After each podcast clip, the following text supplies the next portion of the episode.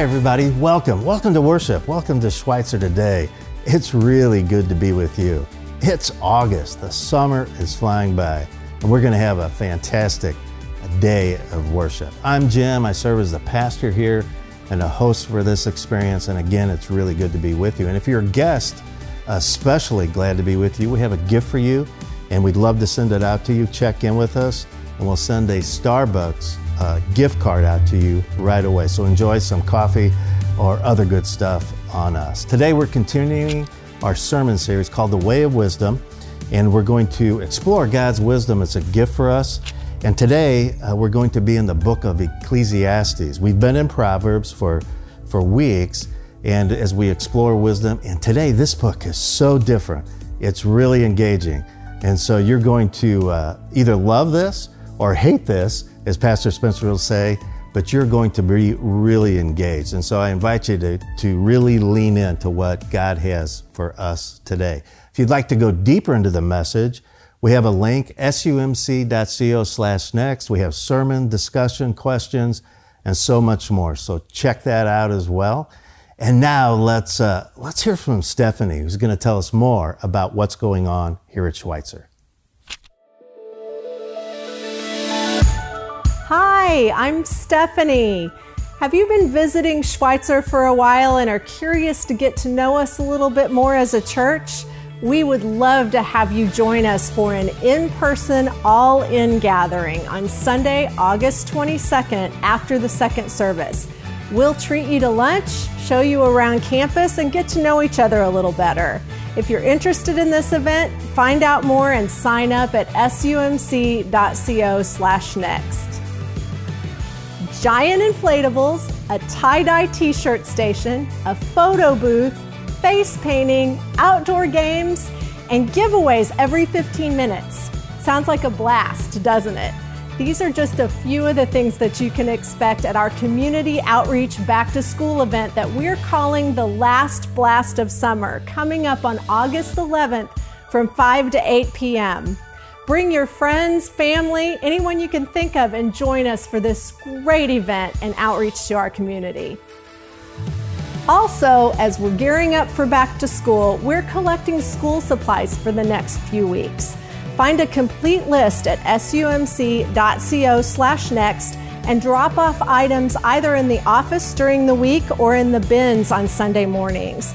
A few of the items we're looking for are crayons, colored pencils, tissues, quart and gallon size Ziploc bags, and more. Look online for that list and bring items beginning next week. We're continuing to pray for all of those working in healthcare, as well as the many needs in our community right now. If you have a prayer request, share it with us at sumc.co/prayer. Here you can find a place to share the name of a healthcare worker or share a prayer request for anyone. We're so glad you're with us this morning. Now let's continue with worship. Thanks so much, Stephanie. We appreciate you. If you're watching with us live today, we invite you to engage. Say hi to your friends. Let us know what you're thinking, your insights. There's a chat feature, so please check that out. Also, if you'd like to receive prayer, there's a prayer button, so uh, access that as well, and we hope you do. And today, let's continue. Let's continue in worship. Stephanie and the team are going to lead us. Thanks be to God.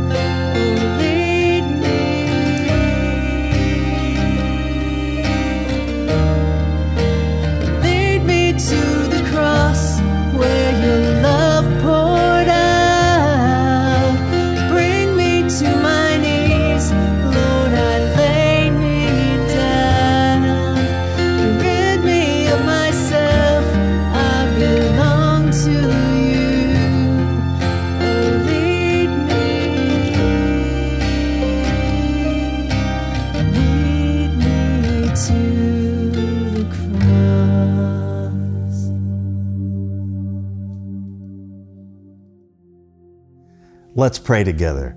This is our opportunity to uh, pray with God and each other. This week, we're in the book of Ecclesiastes, and it's such a different book. It's really a, a book that's engaging. As Pastor Spencer says, some people will love it, others will hate it, but I will tell you, it is really engaging. And it really speaks to the utter honesty of our hearts as human beings, what's on our mind, what we're thinking, wondering about with God as we go through this life. And so I invite us in our time of prayer together today is what's on your heart and my heart? And how can we, and let's be completely honest with God about what's happening in our lives and world and uh, pray with God. Let's pray together.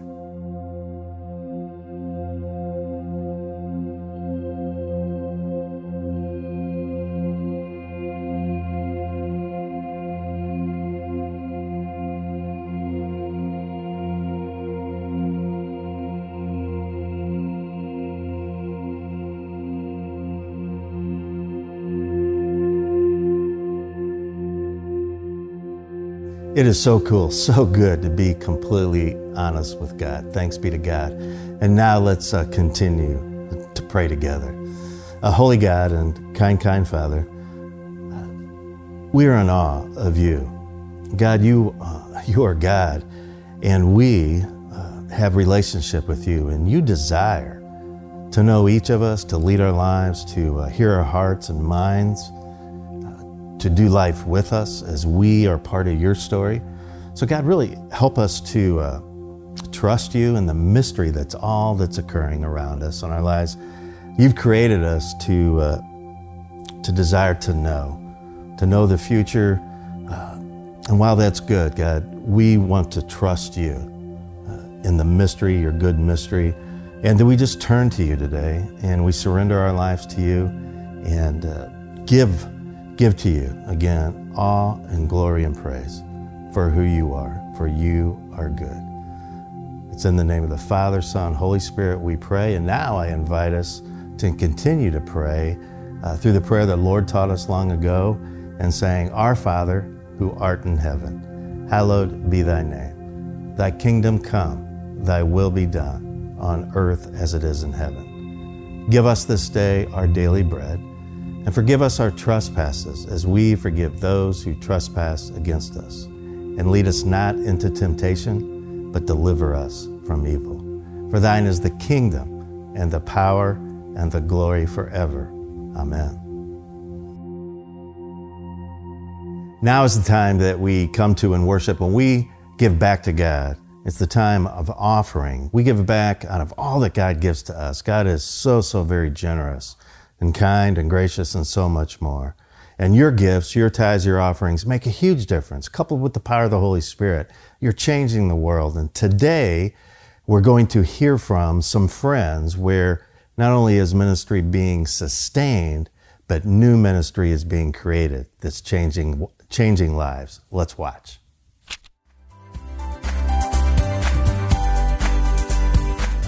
Hi, I'm Mary. You might know in January of this year, Schweitzer launched Flourish, a new community development corporation in Springfield. As a church, we're committed to serving in our community, and through our partnership with Flourish, we can make a bigger impact. This summer, we have another opportunity to expand Flourish's outreach ministries in a practical way by sharing our space and resources. For several years, Schweitzer has operated the Coach House Ministry in a house on the north edge of our campus. This ministry provides housing and mentoring to women in transition. We now have an opportunity to add a second house. This is an example of the partnership we envisioned, using Schweitzer's property and Flourish's resources to transform lives in our community. I'm going to let Jill and Becca now give you some more details about our new coach house. Hi, I'm Jill. Hi, I'm Becca. And we have exciting news to share with you today. Flourish's Coach House ministry is expanding. We now have two houses. We're able to provide hope and healing for more women and helping them gain independence. Currently, three women call the Coach House home. With the addition of a second house, we can help more women gain life skills, develop relationships, and build a support system. Our second location is in need of some TLC. That's why we're inviting you to come help us get it live in ready. Becca, our program director, is here to tell you more about this. On Monday, August 16th, we will be cleaning and sprucing out the indoor and outdoor areas of this home. If needed, we will add a workday on Sunday, August 22nd from 12 to 3 p.m. If you are planning to join us, please let us know. There will be food provided. Our hope is to have this new home ready for guests by September. We are even inviting you to help us name this new home. Share your ideas with us on our website. Learn more about Coach House and Flourish at flourishcdc.org. We look forward to continuing this relationship with Schweitzer in the future.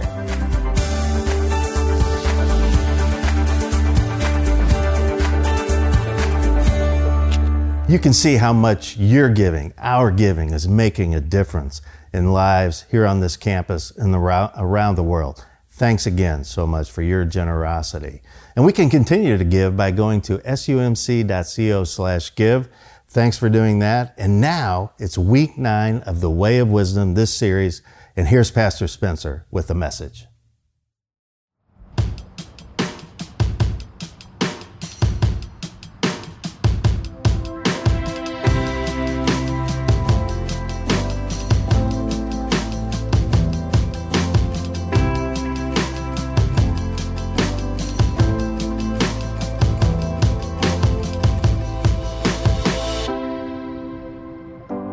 Well, welcome today. My name is Spencer, and this is part nine of our series we're on called The Way of Wisdom. We are spending our summer months, June, July, August, exploring the teaching that wisdom has in the Bible. And when we use this word wisdom, we're talking about just the everyday choices that you and I make and how we're going to live our life. It's practical. Wisdom shows up every single day. Do we, do we live our lives? Do we make these choices or those choices? Sometimes we think about wisdom, we think about like the crossroads moments in life where life you have to choose. Do I move to this city or take that job or marry this person? There's all kinds of big choices we make, which certainly require wisdom, but wisdom also shows up in just the everyday choices. Every day we have the choice between wisdom and foolishness of, of living into what God has for us or, or living into what the world teaches us. And it's just the, the constant choice between uh, wisdom and foolishness. And so this series is exploring those, those practical questions about how are you going to live your life on a day-to-day basis? How are you going to treat people? How are you going to live with integrity and keep your word? What, what, how are you going to spend your money and your work ethic? These are all the questions that come up with, uh, with wisdom. Now, so far in this series, we have spent all of our time in one book of the Bible called Proverbs. And Proverbs is, is all about wisdom. That's why we've been there so far. It's all about wisdom. It's these practical choices that we make every single day to be wise or to be foolish. And it shows up again every, every single day. And it's, it's, it's black and white kinds of things that we see in Proverbs. Like you don't need to be a Christian to appreciate the wisdom that comes from Proverbs because it's like everyday kinds of wisdom that we learn here. It's, it's what we teach our kids about this is how life works. And this is what we've been in so far in this series. But today, we're going to turn the page. We're going to go to another book of the Bible that's also about wisdom, but it's about a very different kind of wisdom. And so we're going to go to the book of Ecclesiastes. I encourage you to turn there with me if you have your Bibles open. We're going to go to Ecclesiastes. And Ecclesiastes is all about wisdom, but it's a, it's a different kind of wisdom. Proverbs is like black and white. It's blunt. It's clear.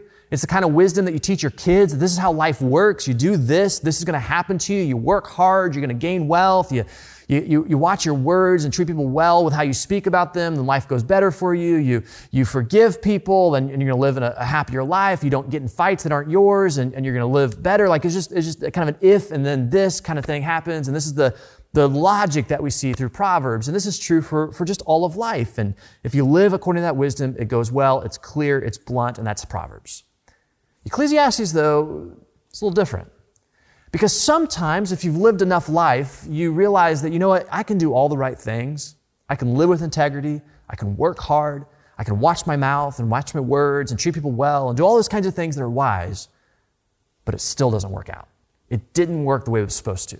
Or, or I can have all kinds of success and achievement and all kinds of learning and education and go through all the right things that I'm supposed to do. And in the end, I look back and I'm thinking, is that all there is? Wasn't there more? And so, how do you navigate those times in life? And that's the question of Ecclesiastes. How do you navigate the times where it doesn't work? When, when, you're left wondering, wasn't there more? Or why didn't this work? What do I do now? How do I navigate those times? And this is the question that Ecclesiastes brings up. It's not black and white, it's not clear cut. It, it, doesn't give us clear answers to what it is we're necessarily supposed to do next, but it's given us a way of thinking about these times in our life where it just doesn't work. So we're going to, today, we're going to be in Ecclesiastes chapter 1. We're going to read 1 through 11. If you've never read this book before, I want you to be prepared that Ecclesiastes, in my opinion, is the most honest book in the Bible. It is like brutally honest. In fact, you're going to read it and be surprised that these words are in the Bible because it's so brutally honest and doesn't feel like it should be in the Bible. But it's so much wisdom that is packed into here that we need to hear. So I want you to be prepared. Might make you a little uncomfortable, especially if you're a black and white kind of person, because we're going to go through all kinds of gray as we walk through Ecclesiastes. So here's Ecclesiastes chapter 1. We're going to read 1 through 11. Here's how it starts. It says, The words of the teacher, son of David, king in Jerusalem. Now, the rest of the book is the words of this teacher. Now, we don't know who the teacher is. Uh, tradition says that the teacher is Solomon. We don't really know that because it doesn't say Solomon. The Bible is not telling us that Solomon wrote this, as opposed to Proverbs chapter 1, verse 1, that specifically names Solomon as the author of most of the Proverbs. Ecclesiastes, on the other hand, we don't know. There's just this teacher, says the son of David, and but tradition has said that it's Solomon. Now, in that tradition, there's also this line of thinking that, that since Solomon wrote Proverbs and he also wrote Ecclesiastes, he must have written Proverbs as a young man when he was achieving and succeeding and writing about how life works and it goes this way and you do these things and it works out for you. And he must have written Ecclesiastes, though, because it's so different as an older man. Maybe looking back in his life and struggling and thinking through some of the choices he made and how things maybe didn't work out the way that he thought they were going to work out. I don't know. We don't know if that's actually how this happened, but it's really interesting to think about whether uh, Proverbs and Ecclesiastes were written by the same person in just very different stages of life. And so here's the words of the teacher. We're going to jump into this, verse 2, and we just jump into the deep end in terms of brutally honest writing in the Bible. Verse 2, listen to this. Meaningless, meaningless, says the teacher. Utterly meaningless. Everything is meaningless. Let's read that one more time. Meaningless, meaningless, says the teacher. Utterly meaningless. Everything is meaningless. Again, this isn't what you expect to find in the Bible, is it? It's brutally honest. Meaningless, meaningless. Everything is meaningless. How do you make sense of this? What do you do with this? Well, this word meaningless is really interesting. I, am reading from the New International Version. That's a translation I almost always read from on Sundays. And um, you might have a different translation in, in, your Bible, and different translations have translated this word uh, meaningless, the original Hebrew, differently. Uh, a really common translation, I think the King James says it as vanity. So it's like vanity, vanity, everything is vanity. Other translations might say absurdity. So like absurdity, absurdity, it's all absurd. And this is his reflection on life. It's all absurd. This, this word in the original Hebrew that's been translated as meaningless or vanity or absurdity, it's the Hebrew word chavel. Chavel. And chavel literally means this. Listen, it means vapor. Vapor, vapor. Everything is vapor. So, what is he talking about here? Vapor, vapor. Everything is is vapor. Well, think about this for just a moment with me. Think about vapor. Not so much like vaping, but think about like water vapor. Vapor is like here and then it's gone. It's around you and you can feel it and you can experience it and then it just disappears. It's right with you and then all of a sudden it's gone. Life is like vapor. It's here it's around you, it's, it's experienced, it's felt, and then it's just gone. Vapor, vapor. Everything's vapor. And so you think about someone like Solomon, for instance, this maybe he's the teacher who wrote this. And you can imagine Solomon in his older years looking back at his life and thinking about all the things that he accomplished because Solomon was one of the most accomplished people in the Bible. Solomon's reign, as he was the king of Israel, was the best Israel ever had it. They uh, had no war during his reign. They had all kinds of building projects, the temple, the palace, all kinds of building projects. Uh, they had prosperity like they had at no other time in Israel's history was during this. And you can imagine that Solomon is looking back at his life and he's thinking about all these accomplishments and all the people he's known. And he's just imagining, he's thinking, oh my goodness, it's just like vapor. It's here and then it's gone. It was right here, and then now it's just disappeared. Life is so short, it just, it's here and then it's gone. The ancient rabbis, when they were trying to interpret um, Ecclesiastes chapter 1, they had a really hard time with this verse. And so the common interpretation for Ecclesiastes 1 became to think about maybe Solomon was writing this at the end of his life with his son in mind. Because remember, Solomon had all kinds of accomplishments, but all of his accomplishments faded away as soon as his son became king. His son was foolish and he uh, led Israel into a civil war that divided the kingdom. It le- lost most of its wealth, all of its prosperity, and all of it came crumbling down. And so the ancient rabbis, they assumed maybe Solomon, they, he saw the writing on the wall and he saw everything that he had accomplished and he realized that it was all just vapor, that in the end it was going to go away and his all going to be lost. Vapor, vapor, everything is vapor.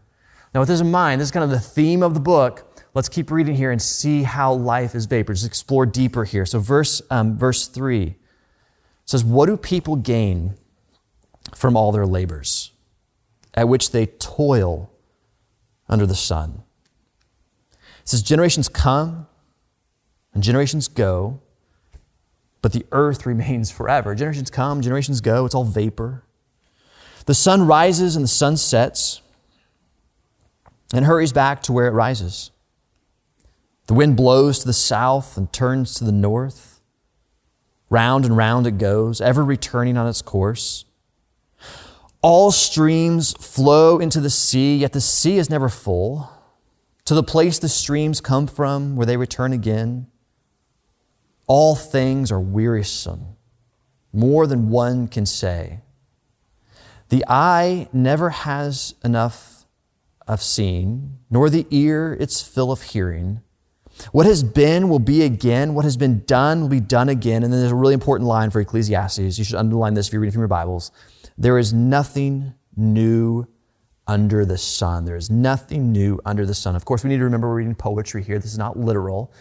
I mean, Solomon or whoever wrote this isn't trying to say that there's literally nothing new in human history or human existence. I mean, clearly that's not true. The, the earth is not static. Human history is not static. There are new things that have come upon the earth. I think, you know, there's a time in history where people have had incredible innovations. I mean, there's a time in history, for instance, where like someone came up with like a wheel. Life was different after that. Or in my pocket, I've got an iPhone 12. That's new under the sun. That's not a thing that Solomon or anyone else had during that time. Or I've, I got a, a, shot, an mRNA vaccine, new technology, a new kind of thing that's happened. So the point here is not to say that there's no new innovations, there's no new things that happen in life, but rather to say that there are some things that will never change. War, sin, selfishness, wrong focused ambition, tribalism, those things are not never going to change. Nor will things like love and joy and family and commitment, these things that are just basic longings for humanity, that we might belong to one another, these things don't change. The point here is that life continues without us. The earth continues to spin, humanity continues to, to go forward, and, and nothing is really new in terms of what it means to be human, even though we might have these innovations, nothing's new deep down in these experiences that we have. And so we keep reading here about this fundamental sameness that we all, that all um, experience. so verse 10 keeps us going. It says, Is there anything of which one can say, Look, there is something new? It was here already long ago. It was here before time. And again, we're talking about this essential nature of what it means to be human here, not, not technology innovations. Then he goes on, he says, No one remembers the former generations. Not even those yet to come will, be, will not be remembered by those who follow them the end. it's a fun book to read, isn't it? I mean, totally different than you're going to find in, in so many other places in the Bible. It is brutally honest, and you're left kind of wondering, oh my goodness, that's in the Bible? That is so honest. These questions that they're wrestling with are so um, incredibly honest as we as we work our way through here. And, and, as we as we think about these, these writings in Ecclesiastes, you, you can tell that this is written by somebody who's looking back on a life that doesn't feel like it's full of meaning, that they're questioning the accomplishments, the successes, maybe the ways that things didn't work out, their own failures, and they're wondering to themselves, how do I make sense of this? How do I navigate life knowing that it is just a vapor? It's here and then it's gone. Life is short. And of course, this is a, a kind of wisdom that is incredibly profound and incredibly helpful to be remembered, to, to remind ourselves of that life is just simply vapor, that it's, that it's, that it's here and, and, and then it's gone.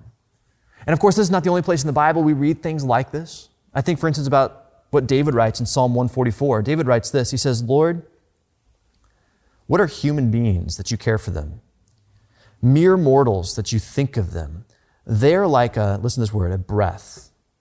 The Hebrew word there is chavel. They are a vapor. Their days are like a fleeting shadow. What about James chapter 4 in the New Testament, which is oftentimes considered the, the wisdom book of the New Testament because it's so practical. It's about how life is to be lived. And in James chapter 4 says this What is your life? You are a mist, just a vapor that appears for a little while and then vanishes. Or Psalm 39 says this Show me, Lord, my life's end and the number of my days. Let me know how fleeting my life is. You have made my days a mere handbreadth. The span of my years is as nothing before you. Everything is but a breath, chavel, vapor, even those who seem secure. There's this idea in the Bible. We see it over and over again. I could have given you more examples that life is short. It's but a mist. We are here and then we're gone. That our life on earth is temporary. That not everything revolves around us. And that when we go, life will continue. The earth will continue to spin. The sun will still rise. The sun will still set. Humanity will still go forward. They'll still have the same struggles and victories that we've always had. And this will never end. This is the idea here. It just keeps going but our lives are temporary. And there is so much wisdom in this. But of course, this is not something we normally spend a lot of time thinking about, is it? Of course not, because it's, it's incredibly depressing.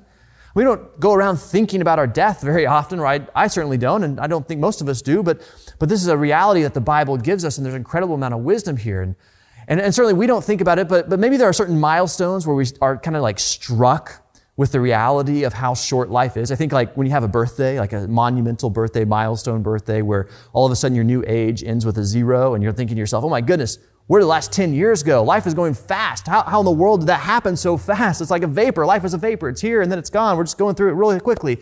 Or for me this year, my oldest daughter is going into middle school. And I'm thinking to myself, how in the world did that happen? She shouldn't be that old. I mean, I just don't, I don't, I don't get it. How in the world is she old enough to go to middle school? And some of you hear that and you're like, middle school. Wait till she goes to high school. That's the wake up call. Or others of you are like, ah, high school? No, no, no. Wait till they go to college or wait till they get married or wait till they have kids or wait till, wait till they retire. That's the milestone that life is like a vapor. It goes fast. It is short. We are temporary on this earth. Life is here and then it is gone. And we need to remember the wisdom that we are not forever here, that life is short. And we have to remember this, this truth because there is wisdom in remembering this.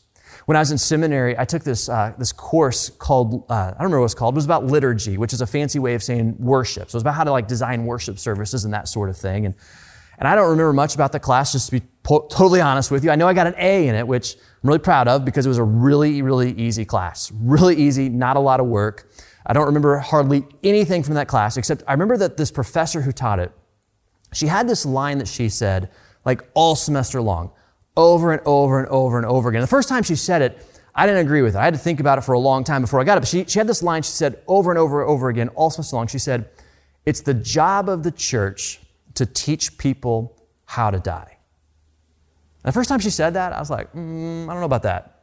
I don't know about that. It's the job of the church to teach people how to die. I don't, I don't think that's right. I was like, listen to that, I don't, I don't think that's right. You know, I'm 23, 24 years old, full of optimism, idealism. You know, I've got big ideas about ministry. I'm studying to be a preacher, about life. I have these big ideas. I'm like, no, I don't think that's right. It's the job of the church to teach people how to die because it's the job of the church to teach people how to live, right?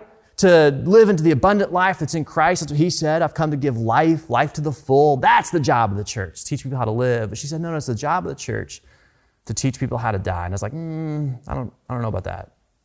And then a few uh, years later, I graduate from seminary and I get my first pastoral job. And it's maybe just a couple months into my, my first job as a pastor, I do my first funeral. My first funeral was for a 17 year old boy who committed suicide. Terrible. Like, talk about being over your head. I had no idea how to navigate that. Go through that funeral, do a few more funerals, and, And I start to realize that, you know, you do these funerals, and as a, as a pastor doing a funeral, you're like this outsider, but you get invited into these really uh, special, private, personal moments for families. And as these families gather to talk about the one they love, that they've lost, you, you have this front row seat to this family that's a really personal, private, holy kind of thing. And, and I did enough funerals that I started to notice that for some people, not all of course, but for some people, when they died, they left like this wake of problems behind them. People they weren't talking to, uh, kids or relatives, siblings that they were at odds with for years. Uh, these, these problems would surface and you'd see it in families and it would come up. And, and after a little while doing these, these services, I started to think to myself, maybe she was right. Maybe that professor was right. Maybe it is the job of the church to teach people how to die. Because our culture certainly isn't doing that. Our culture is teaching people that they never will die. They don't have to think about this kind of thing. It doesn't really matter. They can just live however they want to live. Uh, but maybe it is the job of the church to teach people how to die. Uh, John Wesley, who started the Methodist movement, he used to say about the Methodists, I think this is a really compelling line. He used to say that Methodists die well. Methodists die well. When he says the word Methodist, he's not using it like maybe how you and I might think about it. Like he's not talking about a denomination that people belong to, but he was talking about this revival that was taking place in his day. That people who, who were sold out to the Lord, people who had lived their life on purpose for God, that, that when they die, it's not talking about Methodists, then it's Christians, right? Christians who are sold out to God, have their priorities in place. When they die, they die well, he said. And, and that makes sense, of course, because when, when Christians die, they, they have lived their life focused on the Lord, and therefore they've already died to themselves and they're living the kind of life that, that matters. Which I think about how Jesus describes being his disciple. I mean, Jesus described being a disciple of him like this uh, Matthew chapter 16.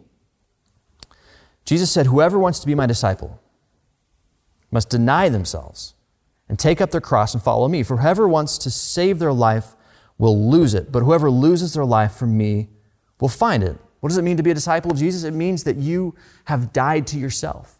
That you've put to death things like ambition and greed, and you've put to death in these, these selfishness that, that is so easy to live into. And so as you follow Jesus, you're, you're already learning how to die because you've, you've been putting to death these things that drive so many people. So it's no wonder that Methodists or Christians die well because we've already been living in this model of, of our life is being lived for a purpose, for, for a direction. And so looking back, I think about what this professor said. It's the job of the church to teach people how to die. And I think maybe she was right. Because what we're really saying there is it's the job of the church to teach people how to live and to understand that life is short and that there's no time to waste. And, and we can't just let things happen and just settle for second best. We have to live into what God has because life is short. Life is a vapor, which of course is the wisdom of Ecclesiastes, that life is short. It, it's, it's not going to last forever. This time on earth is limited. And after we are gone, the earth is going to continue to spin. The sun is going to still rise. The sun is going to set. Humans are going to continue. The world doesn't revolve around us. We have to realize that life is short. There is no time to waste. There's no time to settle. There's no time to just be okay with not growing or not being intentional with our lives. Like, if life is short, we have to focus ourselves on what really matters. So, whenever I read Ecclesiastes chapter 1, and I know there's certainly a temptation here to, to see this as depressing, um, but I can't help but think about this uh, through the lens of what Paul writes in the New Testament about living an intentional life, a life that, that is focused and is directed on where we're trying to go, a life that understands it's short and so therefore is really honed in on what it is that it wants. And in that kind of life, Paul describes it like this 1 Corinthians chapter 9. He says, Do you not know that in a race all the runners run, but only one gets the prize? Run in such a way as to get the prize. Everyone who competes in the games, talking about the ancient Olympics, by the way, everyone who competes in the games goes into strict training. They do it to get a crown that will not last, but we do it to get a crown that will last forever. And then listen to how he wraps this up. He says, Therefore, I do not run like someone running aimlessly. I do not fight like a boxer beating the air. No, I strike a blow to my body and make it my slave, so that after I have preached to others, I myself will not be disqualified for the prize. You see, some people live their lives like someone running aimlessly. Some people live their lives like a boxer beating the air. They have no purpose, no direction. They don't know what their life is about. They don't know what they're trying to do. They don't know who they're trying to be. They don't know how they're going to handle their relationships. They don't know how they're going to navigate hard choices. They don't know who they are. Don't be like that person because life is short. There is tremendous wisdom in understanding and embracing how temporary our lives on earth are because it calls us to action. You see, I don't read Ecclesiastes 1 and get depressed. I read Ecclesiastes 1 and I get encouraged. I get fired up because it, it reminds me, it's this reminder that I have to have my priorities right. That I, I can't waste time. I can't, I can't just sit on the sidelines while life is passing me by. I have to live for purpose, to love God, to love my neighbor, to make a difference in the world because my time here is so short. It's just a vapor. It's here and then it's gone. There is tremendous wisdom in remembering just how short life is. And so, for you today, I, I, just wonder as you listen to this wisdom that we have from Ecclesiastes that, that life is short, are, are there things that you need to be doing to focus, to be intentional, to pursue God in your life, to live for His purposes? Are there people that you need to change relationships with because you've just been okay with brokenness? Are there, are there addictions or secrets that you've been living with because you just, that's how your life is going? But if you realize that life is short, it's just a vapor, it's here and then it's gone. We're, we're called to action. We don't want to run aimlessly. We don't want to beat the air like a boxer who has no purpose. We want to live our lives focused on what God has for us because our time is short. Let's pray together. And so, Father, today we hear this word of encouragement from Ecclesiastes that life is vapor. And we don't want to be the kinds of people who look back on our life. Maybe we look back at accomplishments and successes, or we look back at how things maybe were struggles and we didn't work the way we wanted to, and we have this regret about how life has gone. Instead, we want to be those who run with purpose, those who train because they know where they're going. They know what life is about and they know where they're leading to. And so for some of us, Lord, we have been distracted. We've not been living intentionally. There are, there are practices maybe in our life that we need to come back to reading the Bible, prayer, uh, giving of our time, our money, uh, serving other people, these intentional things because this is who we want to be. And instead, maybe we've let these things slip. Maybe we just have kind of been drifting through life and we want to lean into you for the purpose that you have for us because life is short and it's a vapor. It's here and then it's gone. And we want to live into your purposes for our life, which are eternal. And so, Lord, today, would you encourage us? Would you challenge us? Would you speak to us about how we might need to run our lives on purpose, to train our lives on purpose, that we might be those who follow you fully. In the name of Jesus, our Savior, we pray. Amen. Thanks, everybody, for a fantastic day of worship. Thanks to Stephanie for keeping us connected, the worship team for leading us, Pastor Spencer for that great message. We appreciate you. And if you know somebody who could use some encouragement, share this message with them on social media. And we look forward to seeing you back next week for week 10 of the Way of Wisdom. Have a great week, and again, see you next week.